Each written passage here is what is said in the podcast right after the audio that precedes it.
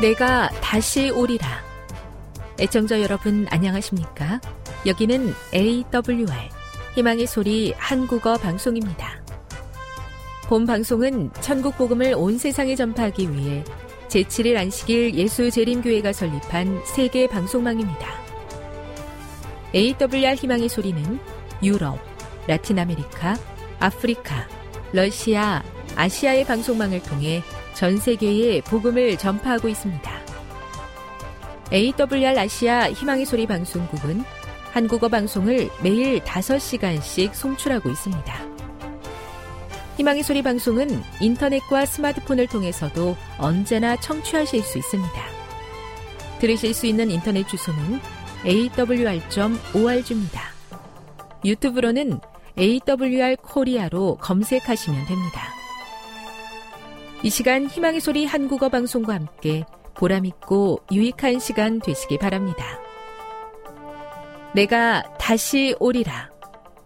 여기는 AWR 희망의 소리 한국어 방송입니다. 주파수 안내입니다. 괌에서 송출하는 우리 방송은 한국 표준시로 밤 9시에 9895kHz로 밤 11시에 9800kHz로 다음날 오전 6시에 9695kHz로 각각 1시간씩 방송하고 있습니다. 우즈베키스탄에서 송출하는 우리 방송은 한국 표준시로 밤 10시에 15,670kHz로 타지키스탄에서는 밤 9시에 15,505kHz로 송출하고 있습니다. 애청자 여러분의 많은 청취 바랍니다.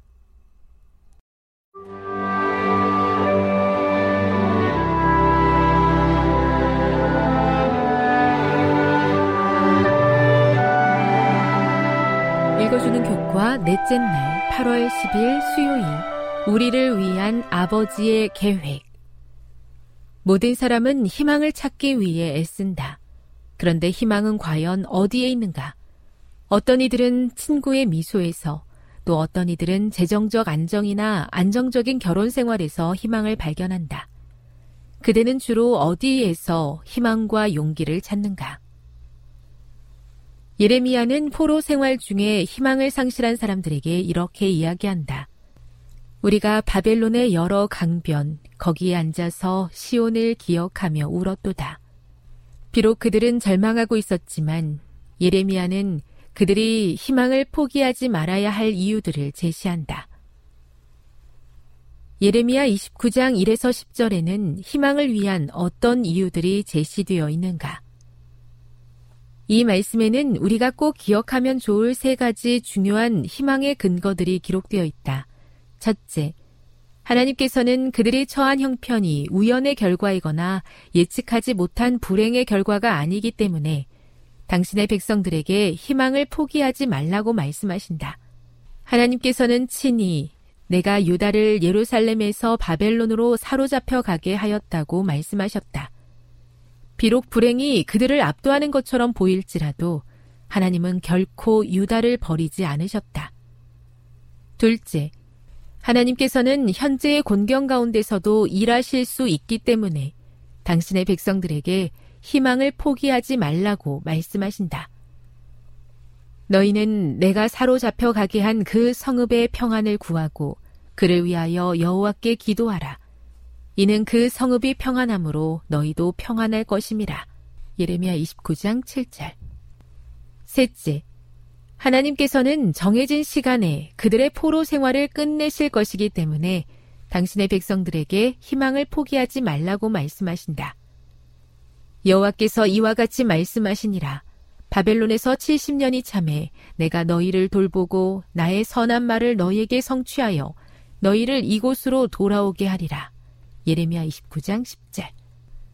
하나님께서는 당신께서 그들의 과거와 현재와 미래를 책임지고 계신다는 사실을 확인하신 후에 당신의 백성들을 향한 애정 어린 돌보심을 아름다운 어조로 말씀하신다. 교훈입니다. 이스라엘의 역사에서 볼 수 있듯이 하나님께서는 당신의 백성들을 어떤 상황에서도 돌보신다. 따라서 우리는 언제나 희망을 포기하지 말아야 한다. 묵상. 너라는 말 대신 자신의 이름을 넣어 예레미야 29장 11에서 14절을 읽어보십시오. 이 말씀에 기록된 약속을 그대가 겪는 모든 삶의 고난에 적용해 보십시오. 어떤 희망을 발견할 수 있습니까? 적용. 예레미야 29장 11에서 14절에 기록된 하나님의 약속을 어떻게 하면 절망 속에 살아가는 이웃들과 나누며 살 수 있을까요? 영감의 교훈입니다. 어떤 상황에서도 소망을 붙잡으라. 그리스도를 따르는 자들은 용기와 힘과 인내를 가져야 한다. 분명히 불가능한 것 같이 보이는 것들이 저희 길을 막을지라도 그들은 예수님의 은혜를 힘입어 앞으로 전진해야 한다. 그들은 어려움을 슬퍼하는 대신에 어려움을 극복하도록 부르심을 받았다. 그들은 어떤 일에도 실망하지 말고 범사에 소망을 가져야 한다. 그리스도께서는 당신의 비길 데 없는 사상의 금사슬로 그들을 하나님의 보좌에 붙들어 매셨다. 시대의 소망 679 저에게 미래와 희망을 주고자 하시는 하나님의 계획이 있음을 깨닫게 하시니 감사합니다. 저를 위한 하나님의 약속을 굳게 믿으며 그 약속이 이루어지기를 간절히 아뢰므로 기도의 응답을 경험하는 하나님의 자녀가 되게 해 주시옵소서.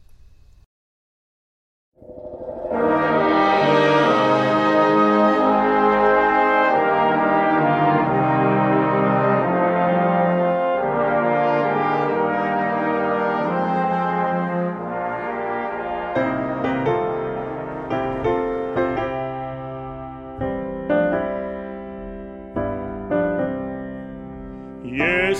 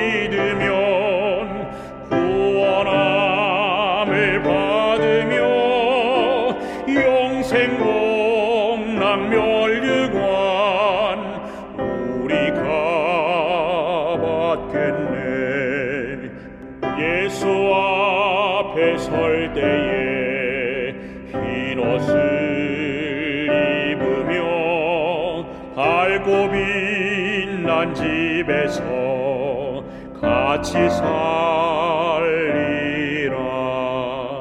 우리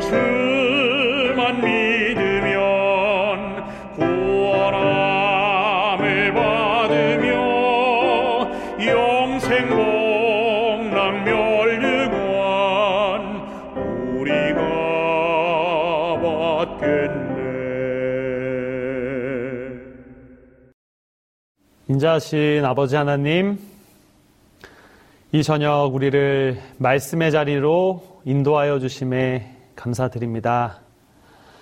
주님께서 허락하신 이 말씀으로 우리 모든 성도님들 삶의 용기와 힘을 얻게 하여 주시옵소서 이 시간 온전히 주님만 바라보는 시간 되게 하여 주시길 그리스도이신 예수님 이름으로 기도합니다.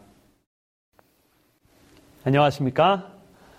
오늘 이 시간 문제를 가지고 예수께 나아가자라는 제목으로 말씀을 나누도록 하겠습니다. 사람이 사는 곳이면 어디나 문제가 있습니다. 가정에도 사회에도 심지어 교회에도 문제가 있습니다. 그런데 참 신기한 것이 그 문제를 해결하면 할수록 더 복잡한 문제가 찾아온다는 것이죠. 때로는 한 번에 여러 가지 문제들이 몰려오기도 하고요. 해결이 되지 않고 점점 쌓여가는 문제들, 날 괴롭게 하는 문제들, 이 문제들을 어떻게 해결할 수 있을까요? 저는 이 시간 그 답을 고린도 전설을 통해 찾아보고자 합니다. 고린도 전서는 신약 성경의 일곱 번째 책입니다. 저자는 우리가 잘 알고 있는 바울이고요. 이 책은 고린도 교회에 발생한 문제들과 그 문제에 대한 해답이 제시되어 있습니다. 해 아래 새 것이 없다는 전도자의 말처럼 오늘날 우리가 겪고 있는 문제도 새롭게 생겨난 것들이 아니죠. 바울 시대에 있던 문제였고 그 이전에도 있던 문제입니다. 고린도전서의 말씀은 여러 가지 문제 속에 살아가고 있는 성도님들께 꼭 필요한 말씀이 아닐까요? 말씀을 펴기 전에 잠깐 고린도라는 도시를 살펴보시죠. 그리스의 수도인 아테네에서 80km쯤 떨어져 있는 고린도. 그리스 본토와 펠레폰네소스 반도를 이어주는 잘록한 허리 같은 곳 고린도. 아테네가 학문과 예술의 도시였다면 고린도는 그 지형상의 이점으로 상업, 무역이 발달한 곳이었습니다. 모든 아시아의 물건들이 에베소를 거쳐서 고린도로 들어왔습니다. 또 유럽의 물품들도 일단 고린도에 가져왔다가 아시아로 퍼져 갔습니다. 그러니까 고린도는 기회의 땅이었습니다. 사나이 한 번 죽지 두 번 죽나 한 번 잘 살아보자 이런 마음을 가진 사람들이 몰려온 곳 그곳이 고린도였습니다. 크고 작은 범죄도 많이 발생했고 쾌락을 위해서라면 무엇이든 했던 곳이 또 고린도였습니다. 특히 이곳에서는 항해의 수호신이며 미의 여신인 아프로디테를 주로 섬겼는데요.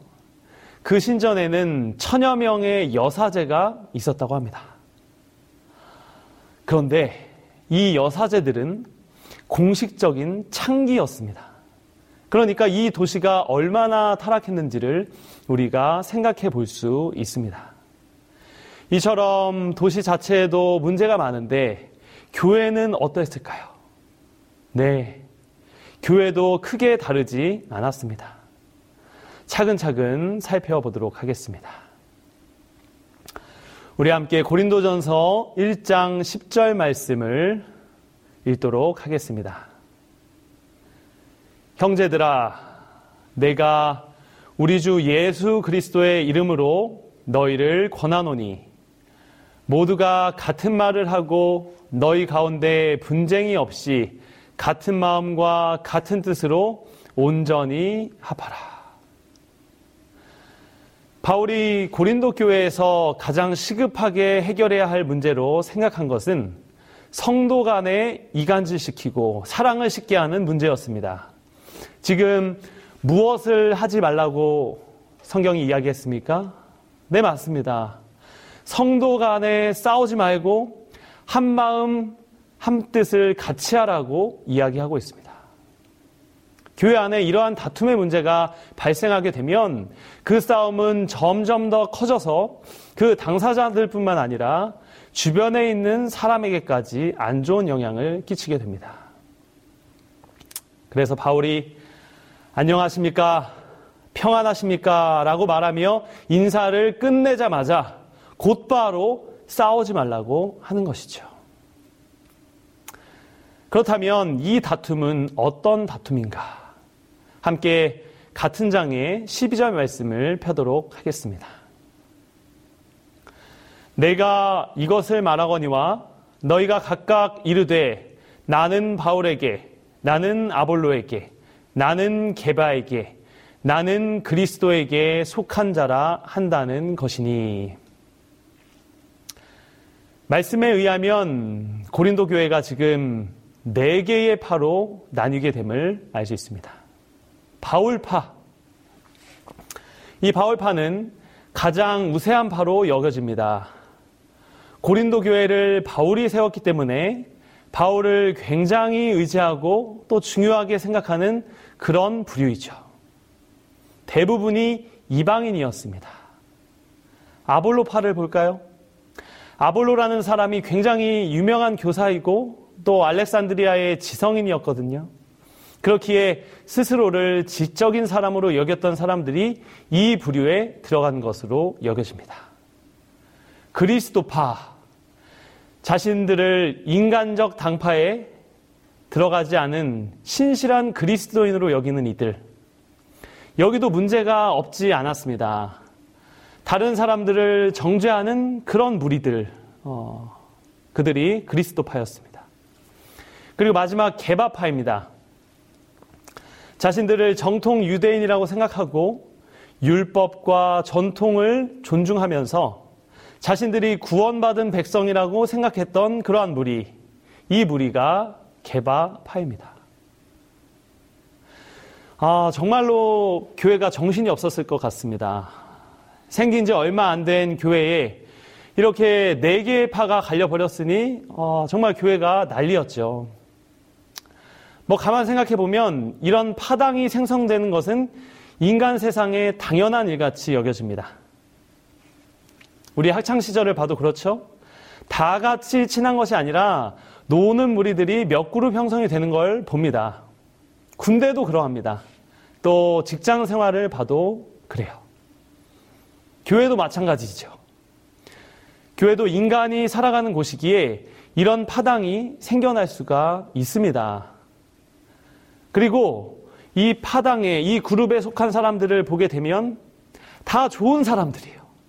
정말로 열심히 신앙생활하고 그리스도인답게 살아가는 그런 분들이에요.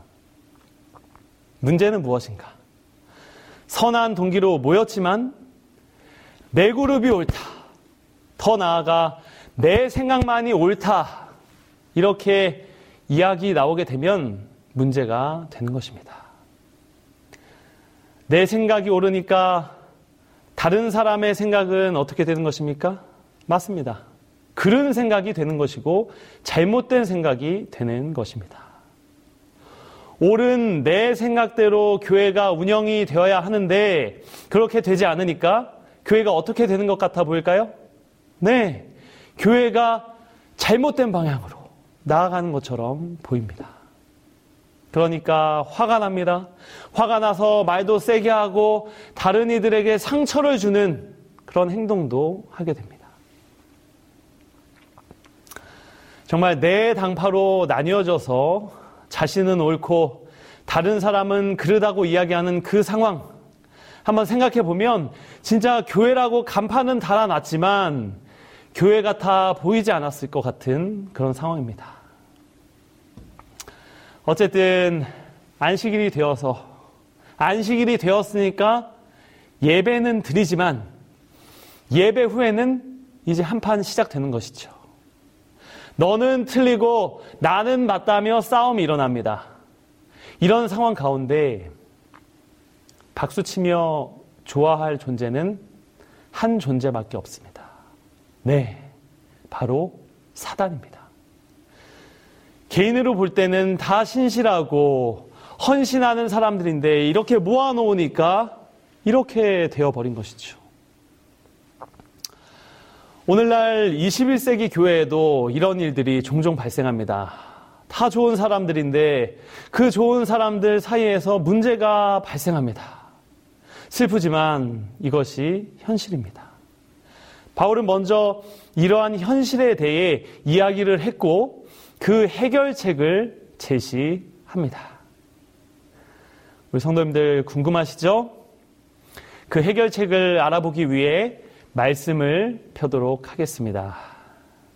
고린도전서 1장 1절에서 10절까지의 말씀입니다.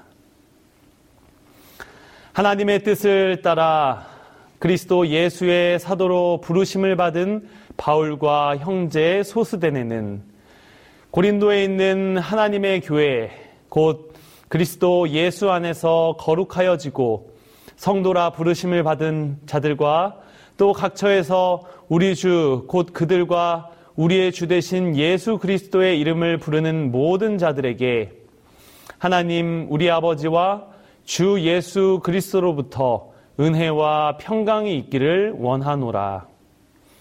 그리스도 예수 안에서 너희에게 주신 하나님의 은혜로 말미암아 내가 너희를 위하여 항상 하나님께 감사하노니 이는 너희가 그 안에서 모든 일, 곧 모든 언변과 모든 지식의 풍족함으로 그리스도의 증거가 너희 중에 견고하게 되어 너희가 모든 은사에 부족함이 없이 우리 주 예수 그리스도의 나타나심을 기다림이라.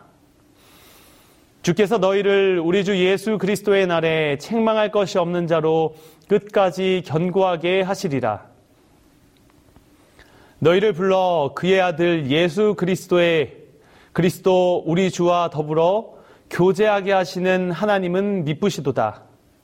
형제들아, 내가 우리 주 예수 그리스도의 이름으로 너희를 권하노니 모두가 같은 말을 하고 너희 가운데 분쟁이 없이 같은 마음과 같은 뜻으로 온전히 합하라. 네. 제가 질문을 드리도록 하겠습니다. 우리가 함께 읽은 이 본문의 말씀 속에 열 번 반복되어 나온 이름이 있습니다. 그 이름은 무엇일까요? 네, 맞습니다. 바로 우리의 구세주 되시는 예수님, 예수 그리스도에 대하여 계속하여 이야기하고 있습니다. 정말 멋진 일 아닙니까? 문제 많은 교회에 반토막날 위기에 처한 교회에 바울이 가장 먼저 던진 화두는 예수였습니다. 지금 바울은 위기에 처한 교회를 책망하며 바른 길로 돌이키려는 사역을 하고 있습니다. 그런데 이 상황 가운데 그가 말 한마디를 잘못하면 오히려 교회에 더 큰 문제가 발생할 수도 있는 것이죠. 그때에 그가 신뢰하고 그리고 그가 의지할 분은 붙잡을 분은 예수님 밖에는 없었어요. 그가 다른 어떤 이야기를 하기 전에 한 말은 예수님을 소개하는 일이었습니다. 그래서 바울은 계속하여 이야기합니다. 예수 그리스도, 예수 그리스도, 무려 열 번 예수님을 외칩니다. 바울은 영감을 받아서 성경을 썼기 때문에 문제 상황 속에 바울로 하여금 예수님을 생각나게 해주신 것은 하나님이심을 우리가 알게 됩니다. 능력자이시며 지혜자이신 하나님께서 답을 주셨어요. 문제가 발생할 때 누구를 생각하라고요? 예. 예수님을 생각하라고요. 그렇다면 우리는 문제를 가지고 누구를 찾아가야 할까요? 네. 예수님께로 문제를 가지고 나아가야 합니다. 몇 주 전 일곱 살 먹은 제 아들 윤호가 제 처에게 이야기하는 것을 들었습니다. 엄마, 내가 결혼해서 나도 일하고 아내도 일을 하면 엄마가 아기를 봐줘야 해. 아, 이것은 정말 어마어마한 부탁입니다. 요즘 할머니들 골병 들게 하는 그런 부탁이에요. 그래서 제가 옆에서 그럼 윤호야, 엄마한테 용돈을 좀 드려야 돼.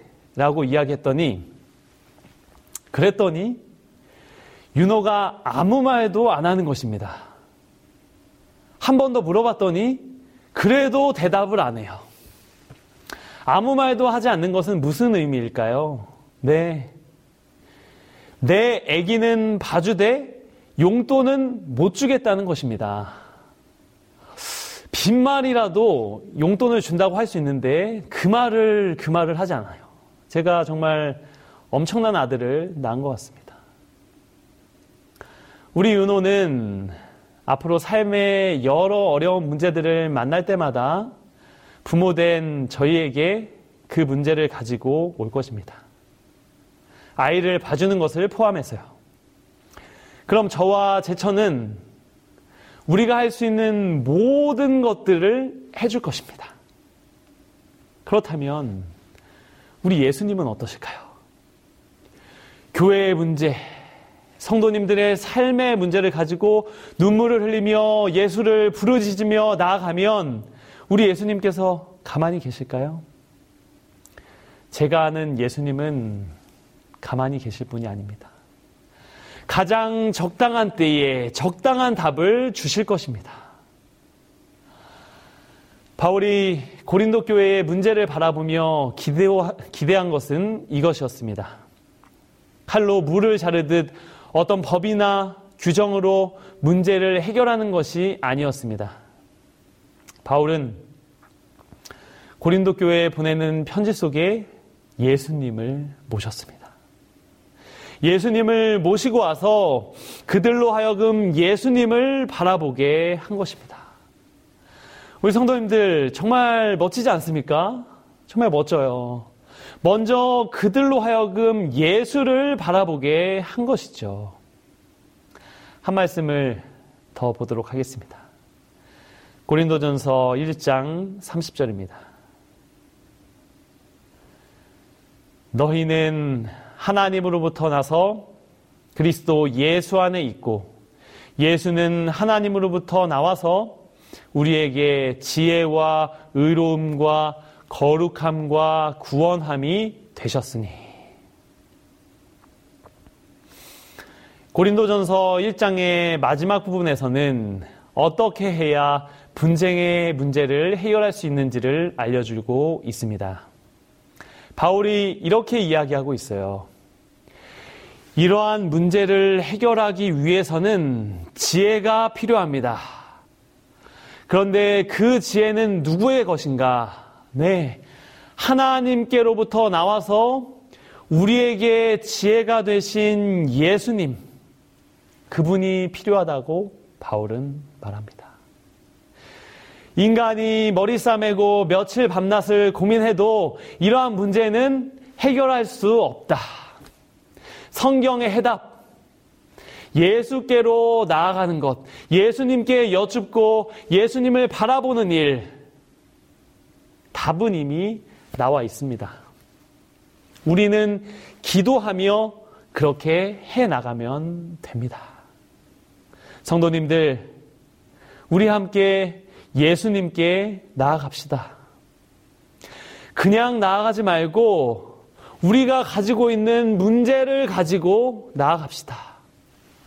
세상에 묻는 것이 아니라 예수님께 묻는 우리가 되길 기원합니다. 바울이 말한 해답. 예수님을 마음에 모시고 살아가는 성도님들 되길 바라며 말씀을 줄이겠습니다. 지금 여러분께서는 AWR 희망의 소리 한국어 방송을 듣고 계십니다.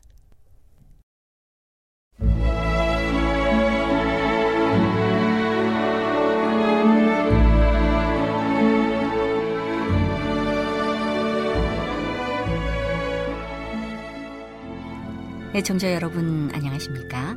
명상의 오솔길의 유병숙입니다. 이 시간은 교회를 사랑하시고 돌보시는 하나님의 놀라운 능력의 말씀이 담긴 엘렌지 화이처 교회 증언 1권을 함께 명상해 보겠습니다. 교회 증언 2호 1856년 두길 1856년 5월 27일 배틀크릭 총회에서 나는 주로 교회에 관련된 일을 이상으로 보았다. 하나님의 영광과 위엄이 내 앞으로 지나갔다. 천사는 말하였다. 하나님은 그 위엄이 두렵지만 그대들은 그것을 깨닫지 못한다. 그분의 진노가 무섭지만 그대들은 날마다 그분을 거스린다. 좁은 문으로 들어가기를 힘쓰라. 멸망으로 인도하는 문은 크고 그 길이 넓어 그리로 들어가는 자가 많고 생명으로 인도하는 문은 좁고 길이 협착하여 찾는 이가 적음이니라. 이 길들은 서로 구별되고 분리되고 반대 방향으로 가는 길이다. 한 길은 영생으로, 다른 길은 영원한 멸망으로 인도한다. 나는 이 두 길이 다른 것과 그 길로 여행하는 자들이 다른 것을 보았다. 그 길들은 서로 반대되는데 한 길은 넓고 평탄하고 다른 길은 좁고 험하다. 그러므로 그 길로 여행하는 자들도 품성과 생애와 의복과 대화에 있어서 서로 반대된다. 좁은 길을 가고 있는 자들은 그들이 여행 끝에 가질 기쁨과 행복에 대하여 이야기하고 있다. 그들의 얼굴은 가끔 슬픈 빛을 띠나 자주 거룩하고 성스러운 빛으로 빛난다. 그들은 넓은 길에 있는 무리처럼 옷 입거나 말하거나 행동하지 않는다. 그들에게는 한 분의 모본이 주어져 있었다. 슬픔과 질고를 아는 자께서 그들을 위하여 그 길을 여셨고 친히 그 길로 걸어가셨다. 그분을 따르는 자들은 그분의 발자취를 보고 위로와 기쁨을 얻는다. 그분께서는 안전하게 지나가셨다. 그러므로 그분의 발자취를 따르는 한 그들 역시 안전하게 지나갈 수 있다. 넓은 길에서는 모든 사람들이 자신의 용모와 의복과 그 길에서 는 쾌락 등에 몰두한다. 마음 놓고 쾌락에 몰두하고 그 길 끝에 있는 분명한 멸망에 대하여는 생각지 않는다. 매일 그들은 그들의 멸망에 접근해 가고 있다. 그들은 미친 듯이 점점 더 빨리 달려가고 있다. 나에게는 그 광경이 얼마나 무섭게 보였던가. 세상에 대하여 죽었다. 만물의 마지막이 가까웠다. 너희는 예비하라는 말을 그들의 옷에 기록한 많은 사람들이 이 넓은 길을 가고 있는 것을 나는 보았다. 그들은 그들의 얼굴에 보이는 슬픔의 그림자 외에는 그들 주변에 있는 허망한 자들과 꼭 같아 보였다. 그들의 대화는 그들 주변의 경박한 자들의 대화와 꼭 같았다. 그러나 매우 만족한 표정으로 그들의 옷에 쓰여 있는 글자를 지적하고 다른 사람들도 그들의 것과 같은 글자를 쓰도록 요구했다. 그들은 넓은 길을 가고 있으면서도 좁은 길을 가고 있는 자들에게 속한다고 공언하였다. 그러나 그들 주변에 있는 사람들은 다음과 같이 말하곤 했다. 우리들 사이에는 아무런 차이가 없다. 우리도 똑같다. 우리도 똑같이 옷을 입고 말하고 행동한다. 그 후에 나는 1843년과 1844년을 뒤돌아보라는 지시를 받았다. 그 당시에는 오늘날 찾아볼 수 없는 헌신의 정신이 있었다. 하나님의 특별한 백성이라고 공언하는 자들에게 어떤 일이 일어났는가? 나는 세상과 일치되는 것, 진리를 위하여 고난을 받고자 하지 않는 것 등을 보았다. 나는 하나님의 뜻에 굴복하는 일이 크게 부족함을 보았다. 나는 애굽을 떠난 후에 이스라엘 백성을 뒤돌아보라는 지시를 받았다. 하나님께서는 그들이 방해나 제지를 당하지 않고 당신을 경배할 수 있게 하시고자 그들을 애굽에서 자비롭게 불러내셨다.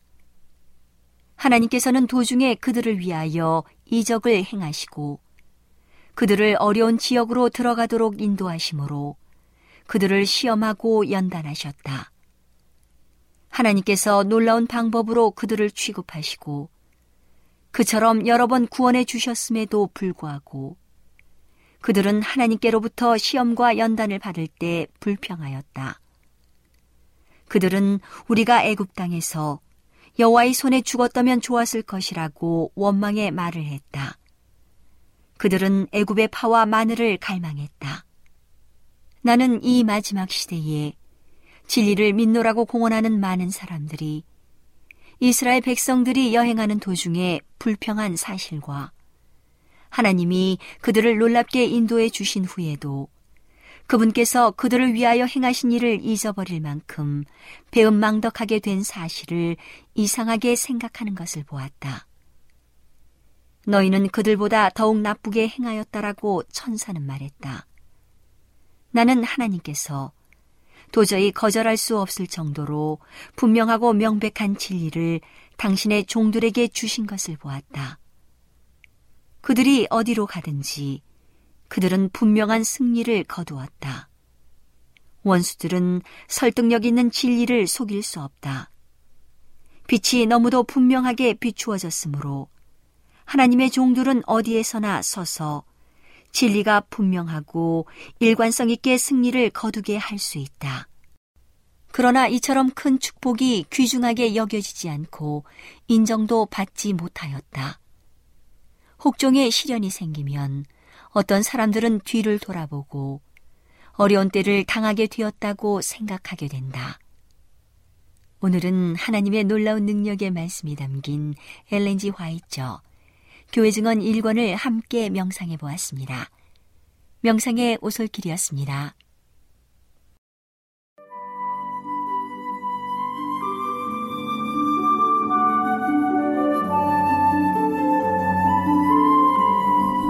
시청자 여러분 안녕하십니까? 생명의 양식 시간입니다. 잠언 28장 12절로 13절의 말씀을 읽겠습니다. 의인이 득이 하면 큰 영화가 있고 악인이 일어나면 사람이 숨느니라. 자기의 죄를 숨기는 자는 형통치 못하나 죄를 자복하고 버리는 자는 불쌍히 여김을 받으리라. 28절입니다. 악인이 일어나면 사람이 숨고 그가 멸망하면 의인이 많아지느니라. 저는 얼마 전 서점에서 저의 눈을 번쩍 뜨이게 만드는 책 한 권을 발견했습니다. 맥스 루케이도 목사님이 쓰신 예수가 선택한 십자가라는 책이었습니다. 평소에 십자가에 대해 설교하기를 좋아하고 십자가에 관심이 많던 저에게 이 책은 심장을 뛰게 만들었습니다. 그래서 책을 구입하자마자 단숨에 일독을 했습니다. 지금도 저의 책상 위에는 연필로 쭉쭉 근그 책이 자랑스럽게 놓여 있습니다. 책의 내용은 저의 눈을 한순간도 돌릴 틈이 없이 보석 같은 내용들로 가득했습니다. 그런데 그 중에서 저희 마음에 깊은 감동을 준 이야기가 한 토막이 있어서 오늘 우리 청취자 여러분들에게 소개하고 싶습니다. 이야기의 내용은 아버지가 딸을 얼마나 사랑하고 또 아끼는지를 보여주는 이야기였습니다. 그리고 그 아버지보다도 더 크고 높은 사랑으로 하나님 우리를 어떻게 사랑하고 있는지를 알려주는 이야기였습니다. 이야기의 배경은 미국의 미네소타라는 주에서 일어난 아버지와 딸의 사랑 이야기입니다. 아버지에게는 다섯 살 난 딸 메들린이 있었습니다. 메들린은 아버지뿐만 아니라 할머니를 비롯한 사랑하는 가족들의 사랑도 독차지했습니다. 그리고 어느 크리스마스 이브였습니다. 다섯 살 배기 메들린은 아빠에게 함께 춤을 추자고 했습니다. 그리고 그렇게 아빠와 딸은 행복하게 춤을 추었습니다. 그런데 아빠와 어린 다섯 살 난 메들린이 춤을 추게 된 이유가 있었습니다. 그것은 바로 아내가 딸 메들린 낳다가 그만 죽고 만 것입니다. 사실 메들린이 태어나기 전까지 메들린의 아빠는 크리스마스 이브가 되면 사랑하는 아내와 단둘이 서재에서 멋진 춤을 추곤 했습니다. 그런데 사랑하는 아내가 딸을 낳으면서 죽자 아빠는 홀로 메들린을 키우면서 매년 크리스마스 이브가 되면 자기의 사랑했던 아내를 생각하면서 사랑하는 아내의 분신과도 같은 딸과 함께 춤을 춘 것입니다. 그리고 어린 메들린도 아빠와 함께 춤을 추는 것이 너무도 행복했습니다. 그런데 이렇게 사랑스럽고 이쁜 딸 메들린이 자동차를 운전할 만큼의 나이인 성인이 되면서 이 가정에는 차가운 겨울 바람만큼이나 매서운 한파 같은 문제들이 들이닥치기 시작했습니다. 그것은 바로 메들린에게 사춘기가 찾아오면서 방황을 시작한 것입니다. 메들린은 자신의 모든 문제는 자신이 해결할 수 있다고 생각했습니다. 그래서 자신의 인생은 자신이 알아서 하기로 결심했습니다. 이제는 더 이상 메들린의 인생에 아버지가 끼어들 자리가 없었습니다. 그래서 아빠는 외쳤습니다. 이런 일이 있을 줄 미리 알았어야 했는데 나는 꿈에도 그것을 몰랐구나. 그러나 이미 때는 늦었습니다. 메들리는 자꾸만 곁길로 도망치기 시작했습니다. 밤늦게 집에 들어오기 시작했습니다. 성적은 수직 낙하하고 몸에 딱 달라붙는 바지는 보기에도 민망했습니다. 짙은 화장하며 거칠어진 말들은 아버지와 할머니의 가슴에 못을 박았습니다. 집에만 들어오면 말이 없어지고 닫힌 방문은 열리지 않았습니다. 그러나 온몸에 문신이 가득하고 호리호리하게 생긴 이웃 동네의 불량한 남자아이를 만나면 메들리는 언제나 싱글벙글이었습니다. 그렇게 메들리는 사랑하는 아빠와 가족들에게서 멀어지기 시작했습니다. 그렇게 맞은 크리스마스 이브가 되었습니다. 여느 때 같으면 그날 저녁은 일찍 집에 들어와 촛불을 켜고 크리스마스 추리가 반짝이는 모습을 보며 메들리는 아빠와 서재에서 행복하게 춤을 추어야 했습니다. 할머니가 만들어주시는 맛있는 파이도 먹어야 했습니다. 사랑하는 일가 친척들과 선물을 주고 받아야 했습니다. 하지만 메들리는 그런 아빠와 할머니 친척들 뒤로 한 채 현관을 빠져나가 어두운 세상길로 도망치고 말았습니다. 우리 성경에도 이런 말씀이 나오지요. 이사야 53장 6절에 보면 우리는 다 각기 제 길로 갔거늘 그렇습니다. 우리는 아버지이신 하나님을 버리고 우리가 원하는 세상 자기의 길로 갔다고 성경은 기록하고 있습니다. 지금 메들린이 그렇게 자기의 길로 어두운 세상으로 가버린 것입니다. 그리고 그날 밤 늦게 집으로 돌아온 메들린은 다음날 불량스러운 이웃 마을의 남자친구와 함께 시카고행 버스에 몸을 실었습니다. 집을 나가기로 결심을 한 것입니다. 답답한 시골, 농사짓는 푸죽강 같은 아버지의 집을 벗어나 자신의 자유를 만끽할 수 있는 미지의 세상 도시로 나간 것입니다. 그들은 집을 떠나면서 꿈을 꾸었습니다. 남자친구는 자동차를 정비하는 수리공이 되겠다고 이야기했습니다. 메들리는 휘황찬란한 불빛이 반짝이는 백화점에서 멋진 유니폼을 입고 일을 할 수 있을 거라고 단꿈을 꾸었습니다. 그리고 그들은 남자친구의 사촌형 집에서 도시 생활을 시작했습니다. 하지만 시간이 지나면서 메들리는 무엇인가 잘못되고 있다는 것을 깨닫기 시작했습니다. 그들은 머물던 집에서 나와야 했습니다. 하루아침에 공원에서 먹고 자는 것을 해결해야 하는 노숙자가 되었습니다. 가방을 베개 삼고 신문지를 입을 삼아 공원의 의자에 몸을 뉘었을 때 메들리는 침대에 누우면 자신의 볼에 뽀뽀를 해주던 아버지의 구렛나루 얼굴이 떠올랐습니다. 자신도 모르게 눈물이 볼을 타고 흘러내렸습니다. 하지만 메들리는 절대로 집으로 돌아가지 않겠다고 결심했습니다. 그러나 끊임없이 밀려오는 배고픔과 추위는 메들린의 발걸음을 마침내 술집에서 춤추는 곳까지 가게 하고 말았습니다. 메들린은 그렇게 해야 했습니다. 그것이 자기가 살 수 있는 배고픔을 해결할 수 있는 추위를 해결할 수 있는 유일한 방법이었습니다. 그런데 어느 날 헤어진 남자친구의 사촌 형이 메들린에게 편지가 가득 든 상자 하나를 들고 왔습니다. 모두가 아버지에게서 온 편지였습니다. 아버지는 알고 있었습니다. 하지만 메들린은 편지를 결코 읽지 않았습니다. 그렇게 편지는 한 주일에 한 통씩 꼬박꼬박 메들린에게 전달이 되었습니다. 그렇게 몇 년의 세월이 흐른 것 같습니다. 여전히 메들린에게는 아버지의 편지가 그치지 않고 도착했습니다. 하지만 전에도 그랬던 것처럼 메들린은 편지를 뜯어보지 않았습니다. 그런 메들린에게 크리스마스 이브를 며칠 앞두고 한 통의 크리스마스 카드가 도착했습니다. 그런데 이번에 온 카드에는 우체국 소인이 없었고 어떤 사람이 직접 들고 왔다는 것이었습니다. 드디어 메들리는 카드를 열었습니다. 카드에는 이렇게 쓰여 있었습니다. 메들린, 네가 여기 있다는 것을 알고 있다. 네가 뭘 하는지도 알고 있다. 하지만 아빠의 마음은 조금도 변함이 없다. 지금까지 아빠가 편지에 썼던 말 그대로다.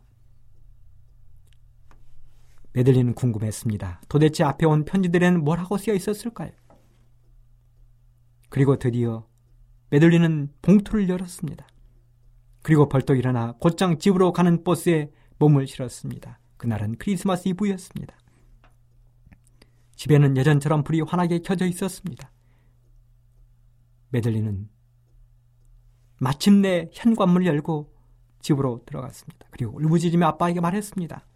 아빠, 아빠의 초청이 지금도 유효하다면 저는 그렇게 하고 싶어요. 그렇게 아빠와 메들린은 정말 오래간만에 행복한 춤을 추었습니다. 여러분, 아빠가 사랑하는 딸 메들린에게 지금까지 썼던 편지에는 이렇게 한 문장이 적혀 있었습니다. 집에 와서 아빠랑 춤추지 않을래? 그렇습니다. 집에 와서 아빠랑 춤추지 않을래? 사랑하는 청취자 여러분, 바로 하나님이 우리를 부르는 초청의 소리가 이 소리입니다. 하늘집에 와서 나랑 춤추지 않을래?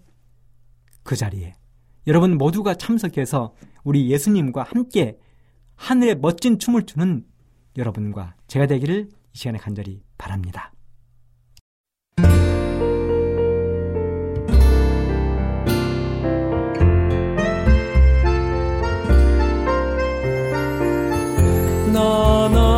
나날의 생활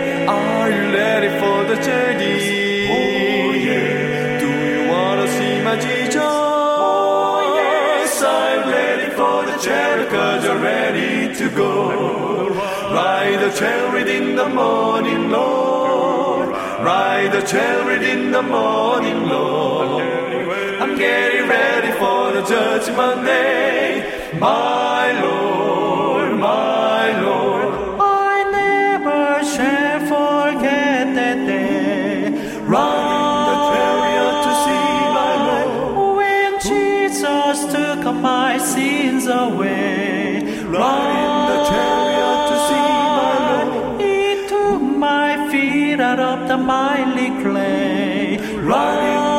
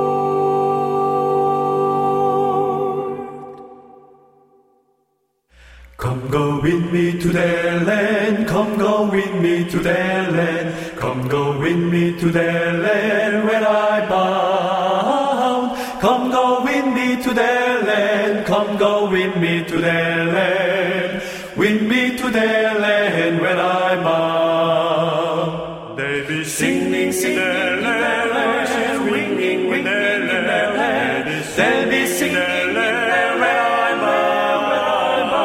They'll be singing, singing, singing, voices ringing, ringing, ringing, singing in their land when I'm when bow. Oh, I'm gonna home in glory land that outshine the sun. I'm gonna home in glory land that outshine the sun. I'm gonna home in glory land that outshine the sun. Way beyond the way beyond the blue.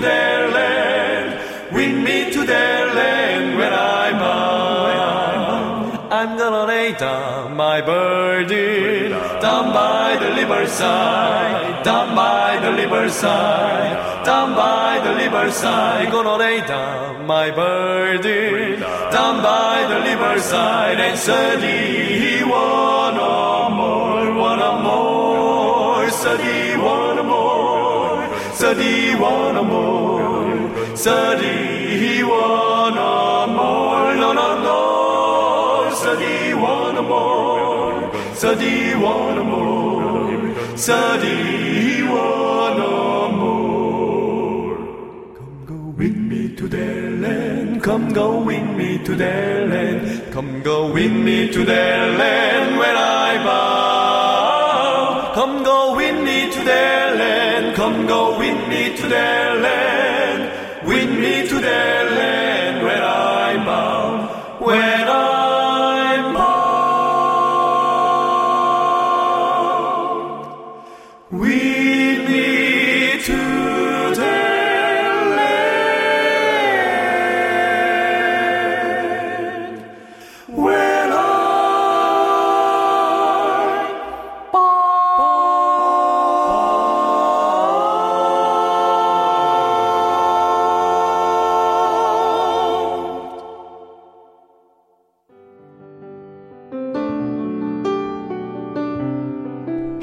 시간 되셨습니까? 지금까지 여러분께서는 AWR 희망의 소리 한국어 방송을 청취하셨습니다.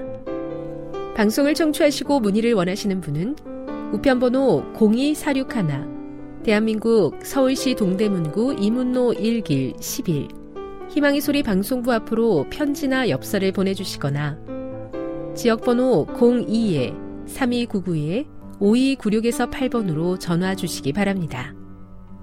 지금까지 함께 해주신 애청자 여러분들께 감사드립니다. 애청자 여러분, 다음 이 시간까지 하나님 안에서 늘 평안하십시오. 감사합니다. 내가 다시 오리라. 여기는 AWR, 희망의 소리 한국어 방송입니다.